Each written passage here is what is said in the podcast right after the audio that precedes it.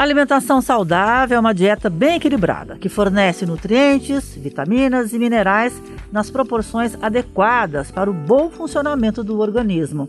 Mas o que é necessário comer para que uma alimentação seja efetivamente saudável? Fazer um prato variado e colorido, comer de 3 em 3 horas, mito ou verdade? Quem vai responder essas e outras perguntas é Edir Calegari Bortoto, supervisora técnica em nutrição do SESI São Paulo. Edir, seja bem-vindo ao Fiespcast. Obrigada pelo convite. Uh, estamos aqui para auxiliar né, nesse momento de troca de informações sobre alimentação.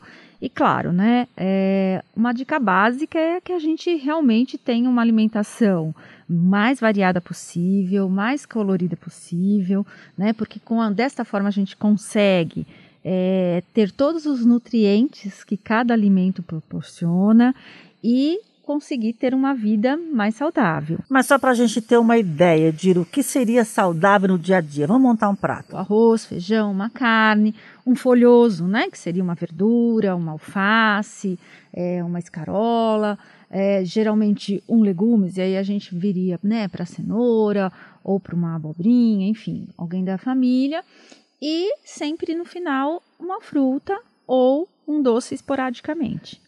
Edir, é, quais doenças podem ser prevenidas quando se tem uma alimentação saudável? A gente tem várias doenças que são relacionadas diretamente à nutrição e outras indiretamente, né? Mas as, a vamos dizer, as principais, né, que estão ali correlacionadas diretamente à, à nutrição é, nós temos né, as doenças não degenerativas, crônico não degenerativas, né, uh, como pode ser o diabetes, hipercolesterolemia, o triglicérides, enfim, essas que estão associadas diretamente à alimentação. E outras, né, que a gente é, realmente precisa para a correção de um diagnóstico de uma prescrição dietética que atenda.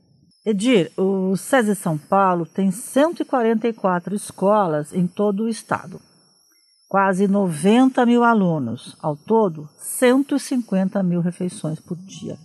O que é levado em conta na hora de vocês fazerem o cardápio para esse pessoal todo? Um dos dos principais pontos é seguir as recomendações dietéticas para as faixas etárias. Aí a gente realmente vai trabalhando com essas para atender essas necessidades nutricionais que, esses, que esse grupo que a gente atende, que vai de 6 anos a 17, né, que é uma faixa etária muito grande, é, que possa atender é, nutricionalmente esses alunos.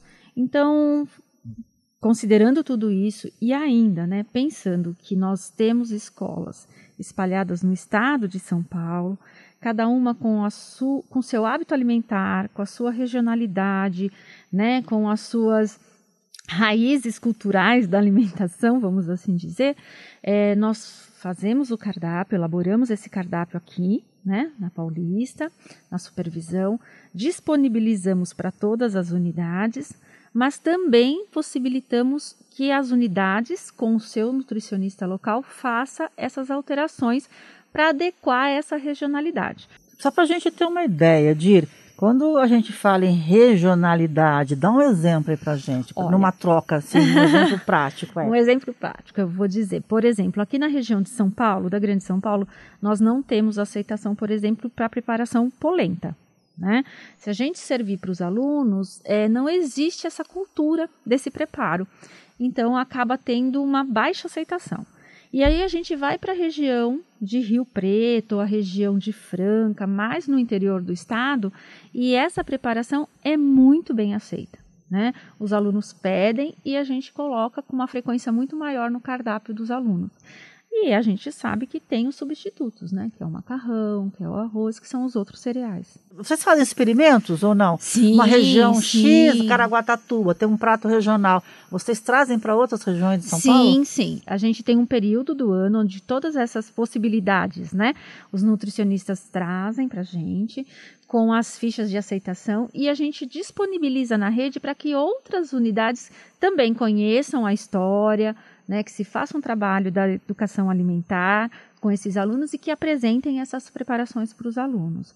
Uma coisa que eu acho que é legal a gente estar tá colocando aqui, por exemplo, uma fruta, né, que é bastante regional, que chama tamarindo, é, que ela tem um sabor mais azedo, né, bem característico, e não fazia parte do nosso cardápio, não fazia parte da nossa lista de substituição. E a região de Birigui trouxe para a gente que era uma das frutas mais bem aceitas né, pelos alunos. E se a gente poderia estar tá incluindo isso na lista de substituição e no cardápio da rede. E isso foi feito. Edir, você quer acrescentar alguma coisa que você acha importante que eu não te perguntei? Ah, eu acho que é muito importante a gente colocar é, da preocupação, né, que uh, a instituição tem com a área de alimentação, né? É sempre uma preocupação muito grande. Nós trabalhamos sempre muito respaldados na lei, nos requisitos legais. Nós temos uma infraestrutura muito boa, né, de cozinha, nós temos uma equipe muito capacitada e tudo isso nós conseguimos com esse trabalho, com essa visão de que realmente a alimentação é muito importante para os alunos, né? O Fiespcast conversou com Edir Caledari Bortotto, supervisora técnica em nutrição do SESI São Paulo. Edir, obrigada pela sua participação no Fiespcast. Eu que agradeço. Obrigada.